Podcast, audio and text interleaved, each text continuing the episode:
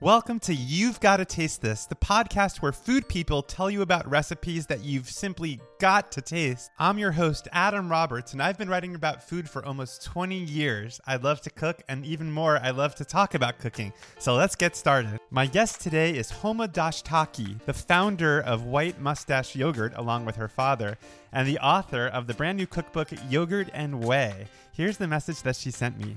Hi Adam, this is Homa from White Mustache Yogurt. You have got to try this yogurt whey and the magical pancakes that we can make with it. Good luck, and I look forward to chatting about it. Bye. So here's my conversation with Homa all about those whey pancakes, and spoiler alert, they were truly the greatest pancakes I've ever made. I am not joking, and I have pictures and the recipe up on my blog, AmateurGourmet.com. So head over there if you want to make them too. And now here's my conversation with Homa Dashtaki. All right. Well, Homa, it's so nice to meet you. Thank you so much for doing my podcast. Congratulations on your brand new cookbook, Yogurt and Whey. Thank you so much. It is great to be here. So I'm just going to cut to the chase. So I asked you to send me a recipe to make, and you sent me whey pancakes, basically, which is the liquid that comes out of yogurt when you strain it. And then you mix that together with eggs and flour and sugar. And when you sent that to me, I was like, okay, like pancakes, you know, how good could that be? But I made them for breakfast this morning, and oh my God, wow, they were so good. I had no idea that whey could do all that. So why is it so good? What's the secret? Yeah. So I was really scared to send you the pancakes because it's just pancakes, you know, and I want to really make a splash with the whey and to like talk about how special and amazing it is. And I'm like, no, pancakes, like that's how special and amazing it is. Like this recipe that's totally familiar to all. And my whole mission is to make whey accessible and, you know, familiar and not this like weird, like, whoa, what is that? And like whey has done all sorts of different things, but I think the reason it works really well in pancakes is because it's like very acidic. So it's not like anything I've invented, like buttermilk is in pancakes and like we've used milk in pancakes. But the whey has no fats in it. So it's just pure liquid whey. Like all of the solids remain in the yogurt that you're straining off. And that liquid is acidic, that liquid is tangy, that liquid is still milk, so it has like a dairy mouthfeel. But I think because of the probiotics and because of the acidity, it also tenderizes a little bit of the flour. But the real magic I feel in the pancake is that it's still got a ton of natural sugars in it. So it crisps up as you fry it. And so those natural sugars just caramelize in a different way. And I also was like, maybe you should do the turkey, but then I thought that was like a huge commitment. Yeah, that's a lot of cooking. But the other thing about the pancakes was the fluffiness because of the I guess the reaction between the acid and the baking powder and the baking soda. So they really bubbled up. And, you know, the first batch I made, I had like a ton of butter in there, and I gave those to my husband because he can eat anything and stay skinny. But the second batch I made, I used less butter, but they got really fluffy and like puffy. And yeah, like when I ate them, they were crisp on the outside, fluffy on the inside, but they also were tangy. So yes, I was a fan. But I feel like, you know, your whole book is about yogurt and whey. So I guess the first question I would really ask you is, how did you get so into yogurt and whey? So I've always had yogurt in my life. We made it at home constantly. I took it for granted. And I accidentally ended up starting a yogurt business because I wanted to have an activity with my dad. Like we would go to the California farmers markets, have a little booth, and, you know, we would make 12 gallons of yogurt a week. And the reaction that we got when we went to the stalls of people being like, wow, this is amazing, is I realized that like no one had yogurt like this before. It made very artisanally, very slow. Our yogurt takes 3 days to make from start to finish. And that was like a very big like aha moment, like, oh, I think we're onto something. And so everything just happened kind of very naturally. I was like, okay, now I'm in a yogurt business, and I'm straining out the yogurt to make whey. And because I'm working in small batch, I'm like boiling the milk, I'm like incubating it, and then I'm straining it. Like, I feel every single drop of milk that goes into that batch of yogurt. And while like Greek yogurt and strained yogurt is familiar, this liquid elixir that you get after this whole process, I'm like, that's like the most magical drops. Like, you know, it's extremely hydrating. It's got all these nutrients, and I'm just like, I don't even know what to do with this. So I started doing everything with it. Like, I used it from skincare to food to the turkey to like these very simple pancakes that I'm so thrilled that you liked. Do you drink whey, like as a drink? Yeah, I drank whey. And when I first like thought about making it into a product, I just put it in a bottle, slapped a label on it that said like liquid whey. And I was like, I'm going to be a millionaire. This is going to be awesome. And it was like, womp, womp, womp. No. Like, nobody knew what it was. They were like, I don't know if I'm going to like it. Like, why is it neon yellow? I'm like, I just was like, it's yogurt whey. It was like, so it was just so obvious to me. And yeah, we always just drank it kind of like Gatorade. Like, that's how I always like it. Was just super hydrating. Your body digests it really easily. I have some extra from my straining, so maybe I'll drink it this afternoon. Yeah, I suggest drinking it, and my favorite is actually making a cocktail with it in the evening. Okay, what's the cocktail? What do you make? I do super simple. I like adding pineapple juice and rum. That's my favorite. Or you can do add a little bit of lime, some slices of jalapeno and tequila. That's also good. And that provides a very creamy, like almost like when you have an egg white in a cocktail. Yeah, I like that. So in the book, I mean, I should tell people, like, this is a gorgeous book, and it's coming out. When does it come out? It comes out the end of February. Officially on March 7th. March 7th. And the you know, you sort of, you didn't mention the name of your business, but you run, you know, a yogurt empire called White Mustache. And it's always like listed as some of the best yogurt you can buy. But what I thought was so cool is that you give away your trade secrets. You basically give the recipe for yogurt right out of the gate.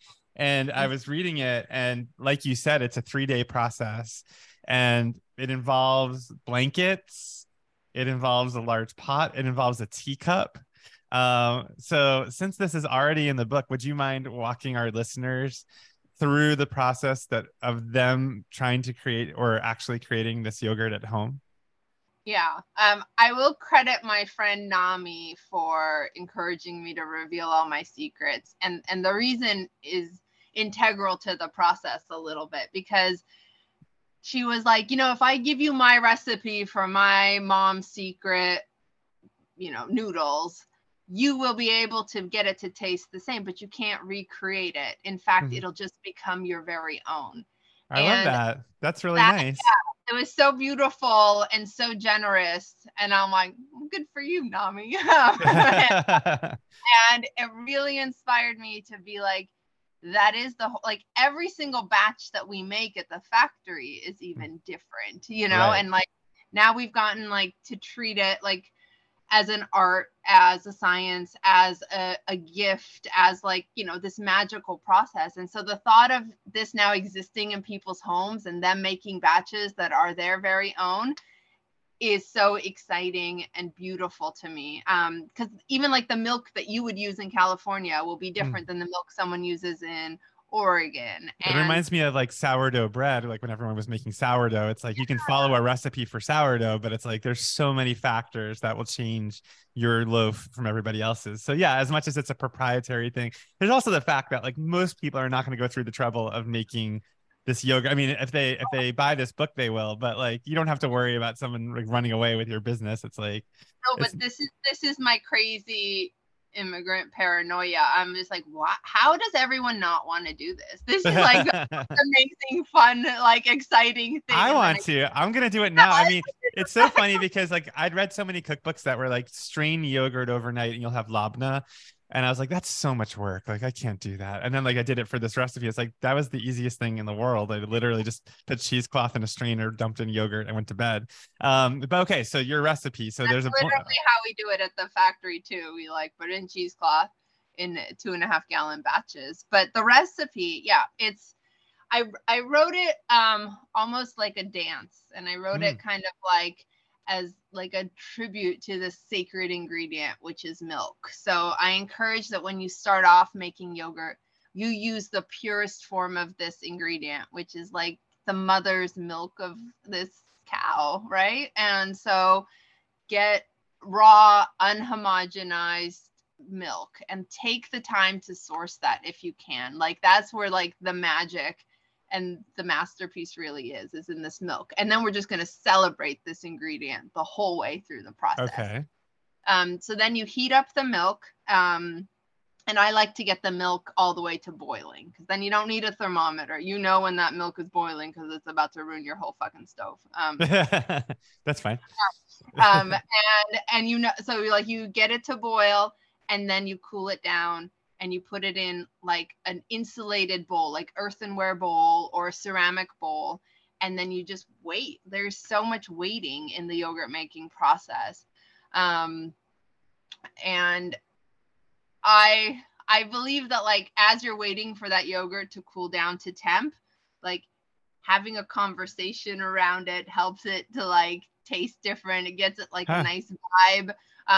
Like those scientific papers you read about like how playing music to plants or talking to plants. And so we play reggae to our yogurt most of the time. Is that in the book? Should I try to add that in the margins to play some? That's a secret for your listeners. Okay. All right. I love it. Okay. Yeah.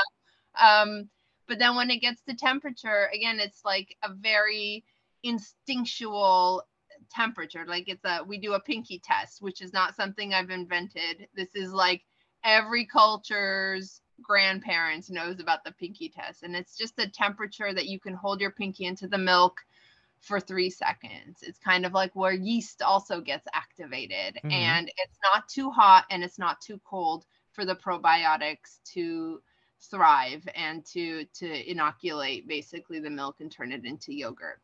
And I think the best part of making yogurt at home is that you can use mother culture to make your next culture. So that does live on over time. And you just take a few scoops of like the yogurt in your fridge, you put it in the teacup, you add the warmed milk, you mix it up, dilute it, and then pour it into your cooled down milk that's like perfectly at temperature. I love that it's a teacup too. It's like, it could be like something else, but I like the specificity of a teacup. That's really nice. Yeah. I think that's just what I always used. And I was like, you know, the memories might be specific to me, but it's the only way I know how to share them. And in terms of the mother yogurt, I mean, can we go to the grocery store and buy any yogurt and mix it with, you know, it doesn't matter like if it's fancy or cheap or just yogurt mixed in with the milk. Okay. Correct. You just want to make sure it's plain, unflavored. So don't accidentally pick up vanilla, like just super plain, unflavored. I think Fayette is my best nationwide available starter. But then after you do that with that, the store-bought starter, you can use your own homemade yogurt as the starter going on. And it'll take a life of its own. It'll just, you know, be your own very thing. And then once you add that culture to the cooling down milk, you wrap it up in blankets. And the idea is for that milk to just hold its temperature, to let the bacteria do the thing. And then you set it at night and then you go to bed and the yogurt sleeps, you sleep. And in the morning you unwrap this blanket and like, you'll take off the lid, you'll take a whiff of like that milk and it will have turned into yogurt. It's like the most magical process. I feel like if I were ever to like lay an egg, that's what it would feel like. We'll do that on the next podcast. That'll be the follow-up episode. So yogurt, that's that'd be really popular. This process. So I read a little bit about you. You and I have something in common, which is that I went to law school. You were a practicing lawyer for a while. And so in terms of getting into business with your father, like taking this left turn, like what was that decision like? And did you foresee that this would become your career when you started doing it? No, I didn't foresee that. I really liked being a lawyer. Like, okay. I liked the clothes a lot. And I think, I just liked that it was work that I wasn't emotionally invested in. Like that, right. It was something like, I'm just going through the motions. And now I have a product and a business that is so intrinsically tied to my identity, so intrinsically tied to a lot of beauty, but a lot of pain about like my history.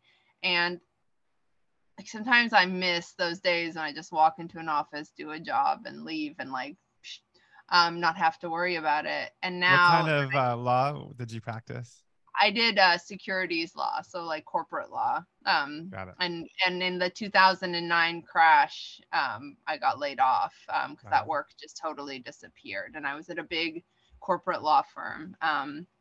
And I thought actually after I got laid off that I would like now use my skills, because I thought these were like the only marketable skills I had, to just, you know, work at a smaller shop or a different shop. And I found myself gravitating towards helping other small food businesses, like in very weird ways that surprised me, like negotiating their lease or negotiating a buyout contract or negotiating a foray into like producing for frozen aisles. And I was just like, there's something about me gravitating to this world, and I just didn't fight it. But it took me 3 years before I even like entered the yogurt space. And even when I did that, I was like, oh, this isn't going to be a real thing. Like, I'm just doing it with my dad. I'll do it to spend time with him.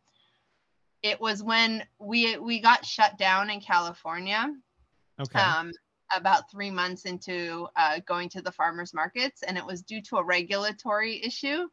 All right. And that triggered this perfect little marriage of my legal past and my like, you know, yogurt future. And I'm like, oh, I'm going to fight this. And I fought like the regulations. I fought the thoughts behind it. It was like 2 years of going up to Sacramento, lobbying for this little yogurt business to thrive at, like, we were making like 8 gallons a week, and it like I wasn't getting the permission that I needed to. And so I picked up and I went across the whole country. I went up to Oregon. Wow. I went to Tennessee. I even thought about going abroad. I was like, I'm going to prove the point that like we can make these like handmade products safely. And I ended up in New York. And for what it's worth, like the cliche of being like a food town, like Brooklyn really gets it. And Brooklyn gave me a home, and they were like, yeah, you know, like you're not up to snuff with the regulations, but we want to work with you because we know that when you generate even 6 jobs and a product that's like from here, that's really important. And what was the issue, like specifically, like what was the regulation that you were fighting? So human hands aren't supposed to touch dairy at all. From the moment it goes into the heating process to the moment it gets capped into the final product, it's supposed to all be done by machine. And I think that's why my yogurt does taste different, because after it gets heated up in the vat, it all gets done by hand, very similarly to how I encourage you to make it at home. Like we mimic that process to a T, and like, we honor that process to the point that it's like inhibited my own growth sort of as a business, but like in a way that I'm very proud of. And so we also fought to be like, no, we're going to strain by hand. We're going to fill these jars with like 8 cherries per jar by hand. Right. I see. So it's really just the manual labor of doing it versus the automation. That's so fascinating because it's like so dystopian that like our government wants like robots to make our food rather than humans. But yeah, and I went from being really irate and indignant and angry and very young about it to being like, oh, they just don't know. They don't know that like, you know, they're trying for ease of safety and public health. I do think like a lot of it is like barrier to entry issues, but I now welcome the conversation as opposed to just ready to like, you know, I think that's the best way for me to sometimes fight it now, to be a little bit more clear. What about the milk itself? Because you talked about unpasteurized milk. Was that another battle, or were you able to use that? Yep. So I've picked my battles with doing it handmade process.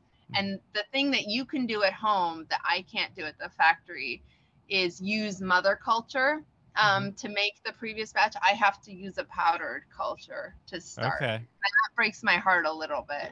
But that's a fun, amazing thing that you could do at home. Got it. That I can't at the factory. And then in terms of milk, it is easier to source homogenized pasteurized milk. And like when you're making a small batch at home, I recommend using raw unhomogenized milk, which for a long time in California was like illegal. Like there were SWAT teams and breaking down the door. Where do you even get it in California? I mean, I've never seen it. Maybe I don't go to the right places. Like maybe like Erewhon would have it or something. Maybe. I also think that there are like cottage level regulations. Like if you have 2 cows, you're allowed to like sell your unpasteurized milk, but it's like, it might require a trip, you know? Yeah. Well, I mean, I remember like learning that like European cheeses are so much better than American cheeses because they used unpasteurized milk to make them. And I guess importing that kind of cheese, like for a long time was illegal, but I guess they maybe loosened up a little bit. Cause now if you go to like a cheese shop, you'll see like unpasteurized this or that. So I guess people are, you know, I think as food has become more important to people in America, these regulations are changing, but it's cool that you're at the forefront of it and you got to use your legal skills. Yeah. I think my legal skills gave me the confidence to be a food person in a way. Yeah.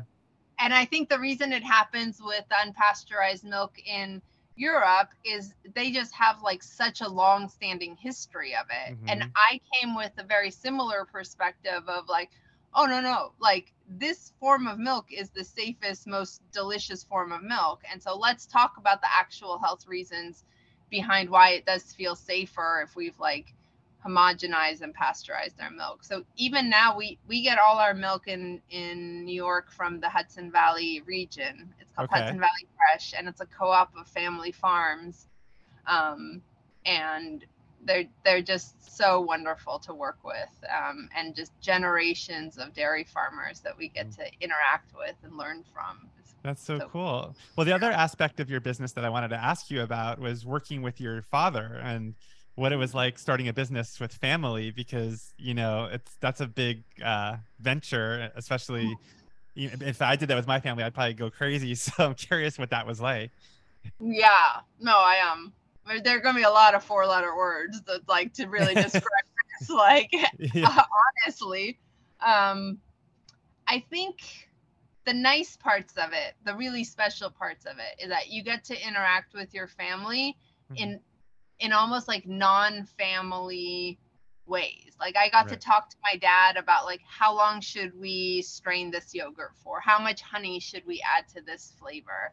I got to talk to my sister about like, you know, how do we staff up for this next step we want to do? Should we launch popsicles? Like these kinds of conversations are so outside the realm of like normal family conversations that it was nice to interact with them as individuals, and like we have a common, like, you know, thing to achieve, and that part was really special. And I think the rest of it is like it's challenging, right? Because you just in it every day with each other, and you have to be really good about maintaining boundaries. You have to be really good about like keeping space. You have to be really good that like your 17-year-old high school self doesn't pop up and like just get triggered by like a criticism, you know? Oh my God. I mean, I'm a writer. Even when I tell my mom an idea for something and she's like, no, that's not good. Like I'll spend like a week, like why did she say that? And then, you know, it's I know. It's easy to get triggered, you know? Yeah.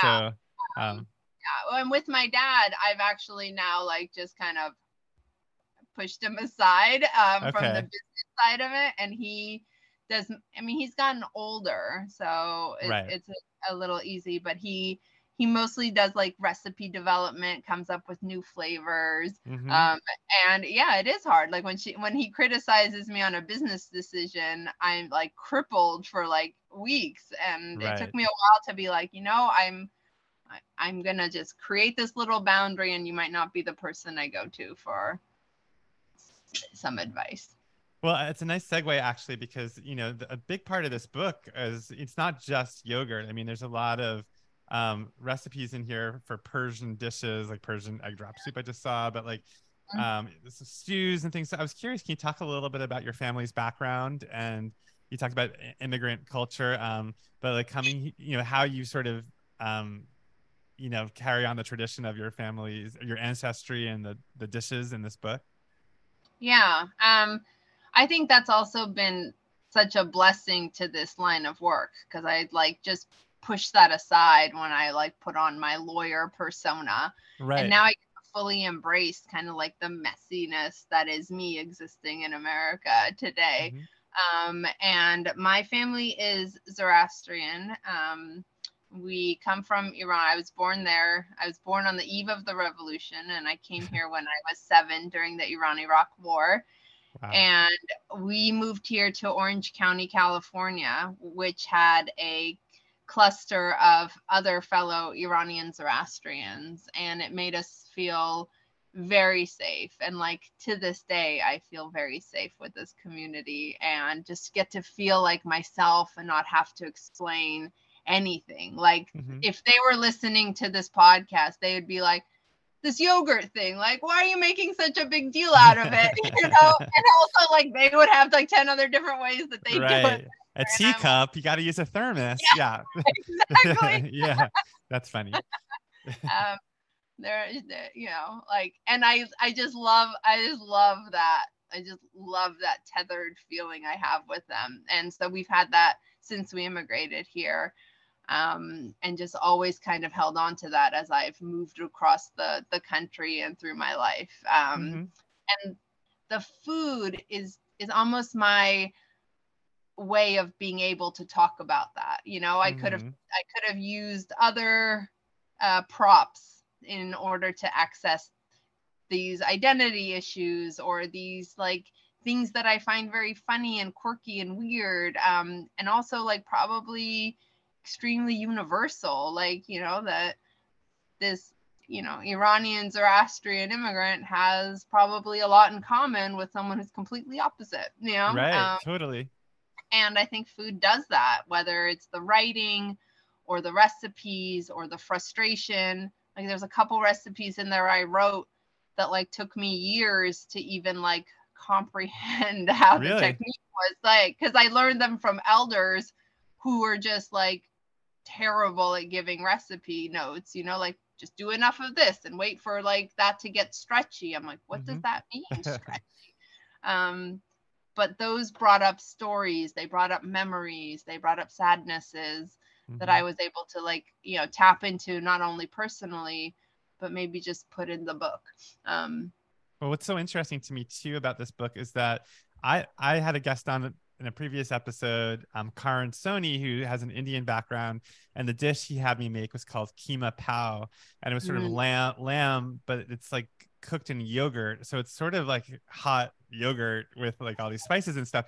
And that was a revelation for me, because, you know, the idea of eating yogurt in a savory dish that's warm, it was almost like an Indian sloppy joe, like it sort of had that texture to it, but it had all the spice and warmth, but the yogurt lent it so much depth and acidity, as you said, and it worked so well. And so I'm looking at these recipes, and it's like, yogurt stew, ashimast, for feast. That's the one I was thinking of. It's very much like what you describe. It's so comforting. There's something about the yogurt savory that is very comforting. Yeah. And so, I mean, is yogurt as central to Persian cooking as it seems? I mean, it feels like you centered your book around this, but would other people also say that yogurt is a central ingredient too? Is that sort of how it feels? Yeah, I mean, I'm obviously a biased person to answer the question, but I think given that I landed on it kind of not thinking, I was like, this is a food that I take for granted. And the only reason I picked yogurt to make with my dad to take to farmers markets is because, like, I knew we could make it in our sleep. I knew we ate it all the time. I think I could easily have chosen tea or rice. And both of those recipes are also in the book pretty predominantly. Like, there's one ingredient. I think Iranians do one ingredient things as a base really well, like with milk or with rice or with tea and or with grapes. And I think that I wanted to celebrate that in the book. And I think yogurt is a predominant feature. Like, I remember it being at every lunch and dinner table. I think it helps in digestion. I think I was gonna ask you about that. And we don't have it for breakfast, which was the real weird, you know. So, and a lot of my whey recipes are breakfast oriented. But also my yogurt, I know, is eaten here in America mostly as a breakfast food. And I've flavored my fruit on the bottom as a sweet yogurt. When Iranians traditionally have most of our yogurt savory for lunch and dinner. That's so interesting. I made granola last week with so much sugar and so much honey, and we were eating it with yogurt, and like my husband's like dumping it in. I was like, you know, it's kind of like candy. Like, we're having candy for breakfast with a little yogurt. I was going to say though, I mean, you mentioned the probiotics in the whey, but it feels like our culture has shifted a bit in terms of interest in gut health and gut bacteria. And it feels like that's got to be a good thing for your company and stuff. And I was curious, like, how has that growing interest in probiotics and gut bacteria, like, helped you market your business? Yeah, I think I'm a little bit at a disadvantage because I've never approached the yogurt as a science. So I don't have any of those stats or any of those, like, you know, scientific details that I like to tap into, because I do think every body is different and everybody responds to food differently. But I do believe that, like, the probiotics that are in the yogurt do help you digest your food. I do think how you digest your food and your general gut health in general, like, affects your mental health as well. And I think that all I can do is just make this purest form of yogurt accessible to people. And I know that my probiotics are alive. I know they're alive because they made yogurt. And, you know, and in the bottles of whey, there's billions and billions of probiotics. Like, I carefully picked those 7 strains of bacteria to be in each batch for both the taste and for the health, you know, diversity of bacteria. So all I can do is just provide it. And if people resonate to it because of the taste or the health, or they love it, then I'm so grateful for that. And I'll just leave it in your hands. No, that was well said. So I'm curious, like, as somebody who's never started a food business, can you talk a little bit? You talked about going to farmers markets and selling it there, but I feel like we kind of missed the step where your yogurt started to show up in stores and make its way around the country. And so how did you go? I mean, did you go on Shark Tank? Like, what was the secret? No, there is no secret. And I did it very slowly. And over 10 years ago now. So I came to New York. I had my little heartbreak in California in 2011. We fought for the regulations to change for 2 years. I realized it wasn't going to. And then I came to New York in 2013.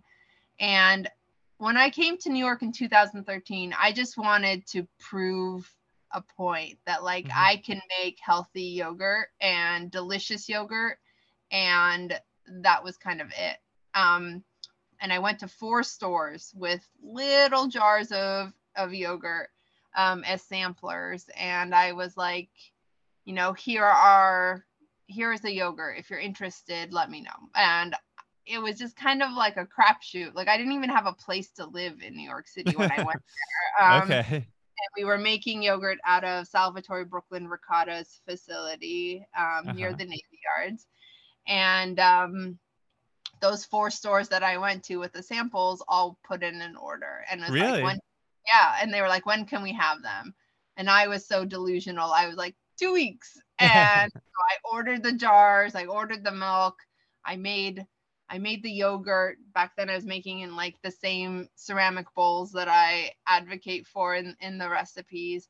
And then 4 stores, you know, turned into 6 stores, wow. stores turned into 8 stores. It all happened by word of mouth. I never pushed it. I was like sleeping on friends' couches and Airbnbs. And what were the stores? Were the stores just like mom and pop shops, or were they like Whole Foods? It was and Saxelby's Cheese. Of course. Yeah. And it was Gastronomy 491 up in the Upper West Side. It was the Brooklyn Larder over at Park Slope. And oh, I hate myself for forgetting the 4th one. These are all bringing back memories because I used to live in New York. So, I mean, Brooklyn Larder was right in my backyard because I lived in Park Slope. They're wonderful. They're still there. They're incredible, chugging along. But okay, I'm curious though, in terms of the labeling, because you have such cool marketing, like, you know, the labels look really cool. Like, when did that start? Like, how did you do the design and like make it look really posh and, you know, lavish, yogurty? My first label was designed in like Word document where I like did half the mustache and then duplicated it to like mirror the other half, and it was terrible. Comic Sans fonts. Comic Sans, exactly. Right. And like it was I always put it in a glass jar because I was like, I did a lot of work to get this yogurt to be at the state it's in, and I want you to see it. Like I want you to see it, and I want you to see the fruit, and I want you to like. I want you to know that I care about you as you're eating it. And it was just like a little love letter I put out into the world. Like I was like such a cheesy sap, but I was, you know, always wanted it in glass for that connection I think it provided. I love that. And we got very lucky. Keith O'Brien, I found him in 2013 through a friend, and he was a designer, and he designed the very first labels of White Mustache, which is the same it's his handwriting on every single jar. Really? And mustache that he drew. And he also designed the book cover, and he did the dessert section, which is so just beautiful in this book. And so Keith has elevated the brand and the labeling of the brand to where it is today. And, you know, it all happened so slowly. Right. And I think sometimes when I hear people being like, oh, how did you do this? I was like, you know, this happened slowly. And I always hope that makes people a little comforted that like, oh, then I can do it too, you know? Yeah. It doesn't have to happen overnight. You don't have to get aggro and get on Shark Tank. Like I never spent more on the next step of my growth process than I had to spend. You know, it was just like if a store wanted yogurt, I would let them know like this is when I can do it because this is when I can pay for it. And the thought of like overextending myself scared me because I didn't want to compromise on the quality. Right. And part of that is why I can prioritize the way, right? Like this very interesting ingredient that most people haven't heard of, I'm literally swimming in. And for me to take the time and explain it as opposed to grow my yogurt empire is a luxury that I've given myself by being slow and thoughtful. And I just think it's so exciting when like someone like you has made the pancakes and loves them. And just like, I'm like, yay. Like, they're so good. We did it. We like figured out a way I meant to ask you, what do I do? So I have all this strained yogurt, which I guess is like labneh or whatever, but like I put it on, like I smeared it on the bottom of a plate yesterday and I put a salad on top, which was nice. But like, what is your favorite thing to do with strained plain yogurt? I will use it on a sandwich, like just like that, like smear it and go savory with it. Mm-hmm. If I was making pancakes, I would just like almost treat it like an icing as well. Yeah, and just that's what I did. Like, to use that. I like to use it as a dip if I'm trying to get through it, and I'll usually put a pickle in there of some sort, like either pickled garlic shoots or a brine, like some, like the yogurt, like I've found, especially with the whey drinks, like tangy marries tangy really well. So they go together. So like adding a little bit of something pickled, chop it up and put it in and use it as a dip with like pita chips or. That sounds delicious. And so it pairs nicely with like any sort of tangy shallots, onions. So do you ever get sick of yogurt? Do I ever get sick of yogurt? I don't really get yogurt. I only get like expired product, and even like my kids are like, Mom, are you bringing yogurt home? And they're like, no. So if we're doing any taste testing, then I'll bring it. I think I got a little sick of the baked goods because I tried and tested a lot of baked goods. I'm sure. Yeah, there's a lot of them in this book. I kind of want to make the muffins next because I still have a little bit of whey, and those sound really good. The muffins are great. I also recommend the biscuits. Oh, yeah. Those are really, really, I mean, yeah, I'm biased. You should ask like my sister. She's more like diplomatic. I also hope you get to try drinking the whey as like a cocktail. I might do that. Yeah. A mocktail with just fruit juice.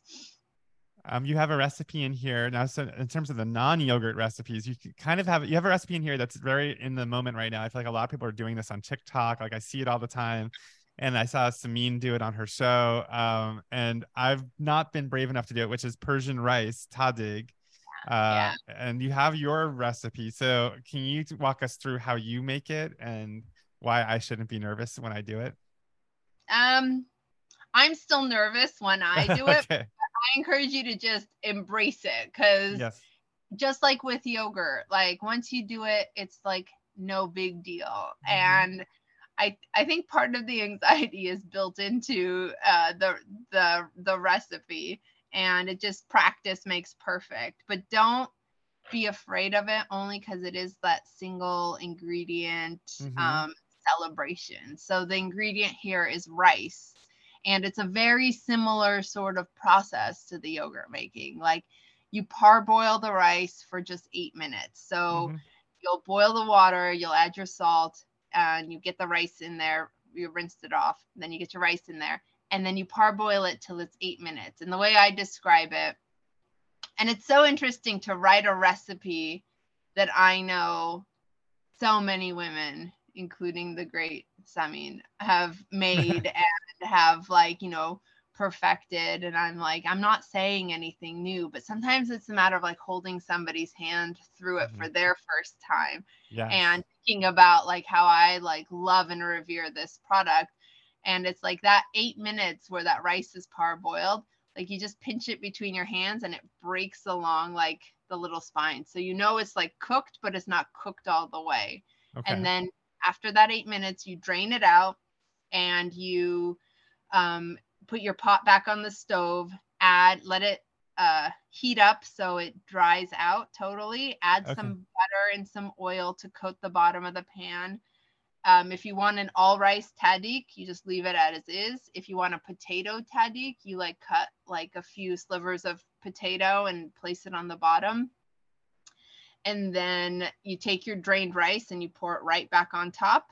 You turn it into a little pyramid and a couple holes all throughout, and throw butter in the holes. And then, I usually take a piece of towel and wrap the lid up with it. So then it kind of like sits on top of the pot all steamy. And I am not a good orator. Like I so prefer to like invite you to my kitchen and do this with you right next to me. And even if I'd said it perfectly, I still would prefer to like just have you with me and like treat it like a party. Yeah, but so in terms of flipping it out and like knowing when it's done, like is there a secret to knowing when it's time to do that? My mom claims that she can smell it. Like she can smell the moment that it's ready. And I'm like, I can't fucking smell it. Like, I don't know what you're talking about. And to me, it's different because I haven't, like, I'm sure I could get it down to a science, but I never have because I never use the same pot or I never have the same amount of rice or I've parboiled it too long and I have to kind of like, you know, just deal with it. And so I think you just kind of wing it and it's totally, it always turns out fine. And, okay. That's good to know. And even if it doesn't turn out fine, you can just douse it with yogurt and add some salt and sugar. And all right. But yeah, it really does turn out fine every time. And I actually think the tip I would give to first time makers of the rice is people get nervous and they flip it too soon. So just go an extra 10 minutes. Like just fight the urge to worry about it. Call somebody who sometimes aggravates you and lose track of time and then flip it after that. You know, I feel like as I get better at cooking, like it is about pushing things right to the edge. Like even making caramel or something. It's like when I first made caramel, like I would like stop right when it turned like amber, and now I wait for it to get like so dark but not burnt, so it feels like it's the same thing with stuff like this. I'm curious, like when you've gone back to Iran on your visits, are there things that you eat there that you can't get in the United States or that taste different there than they do here? I feel like I sound like my dad did like a while, but like the fruit just tastes different, like just the air that it's grown in, like the cherries and the Chautoute, the king mulberries, and you know, even the apples. Like they what's Chautoute? Chautoute is a black mulberry, but it's like squat and juicy and very tart. And yeah, like you eat enough that you have like a tummy ache and your fingers are all black and juicy. And it was, you know, it's those food and communal cooking is done so much more there. So like I miss eating meals that are made in like pots of like for 50 people and that kind of, you know, like just the food could taste however way the food tastes. It's just how you eat it and who you eat it with is something that I always love reconnecting to. And again, like the fruit just tastes so, the melons in the summertime are wild. Delicious. What about the yogurt?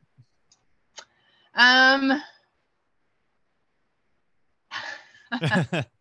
think the most controversial thing I might say on this whole podcast is I still think my yogurt's the best. I'm sure it is. Yeah. I'm sure it is. Yeah. But like you get the yogurt there in like huge plastic, like 1 gallon buckets, because that's how much yogurt most people eat. And so you know, and I miss like the fresh bread that you dip into it, but the milk, the yogurt, excellent. The cheeses, they're excellent. Well, as a final question, you know, I started this whole thing by asking you to send me a recipe that I had to taste, and it was wonderful. But I'm curious, what was the last, you've got to taste this thing that you tasted that was like the best thing you've eaten recently, whether it was at a restaurant or at somebody's house or in your own kitchen or on vacation, just something that blew you away? And it doesn't have to be yogurt related. It could be anything. Yeah, that's a good question. I recently went and had a very simple pasta dish at my friend Alex's house. And he just made like a very simple pasta with tomato sauce. And it was like so good. And he had so perfected it. And I was actually at his house to teach him how to make yogurt. And I was like, oh, this is so good. What made it so good? Like, what was the secret? I don't know. I think it just was like the texture, the seasoning, just the right amount of pasta sauce. and also something that I don't normally like make myself. Like I'm not a very good pasta maker. So I just was like, damn, this like he knows what he's doing. Okay, that's a good answer. I make good pasta. So next, if we ever get to meet in real life, I'll bring you pasta and you can bring me yogurt. That would be an honor. Okay. Well, great. Thank you. Well, thank you so much for talking, and congratulations on this gorgeous book. I hope everybody goes out and buys it. And I'm going to go eat some yogurt and whey for lunch. So thank you again. Nice meeting you. Adam, thank you very much. Bye. All right, that's it for this week's episode of You've Gotta Taste This. If you want the recipe once again for the pancakes, head over to AmateurGourmet.com. And if you want to follow my cooking adventures, you can follow me on social media at AmateurGourmet on TikTok, Instagram, and Twitter. All right, I'll see you back here next week.